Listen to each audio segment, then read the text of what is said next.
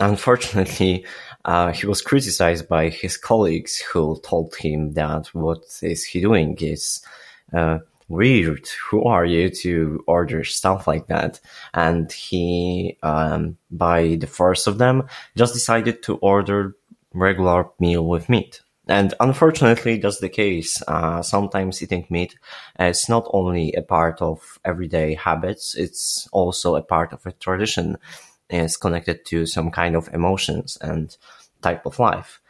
Mm, I think that masculinity is a bit of outdated concept. I said that because I think that there is not um, any difference between men and women when it comes to being masculine. I think nowadays masculinity isn't some kind of, I don't know, hunting on going to, uh, going to kill some animal and bring him home. We don't do that nowadays. Nowadays, masculinity can be connected more to being organized, maybe being confident. But I think we see those traits as good even in uh, women. So there is no clear distinction between masculinity and femininity.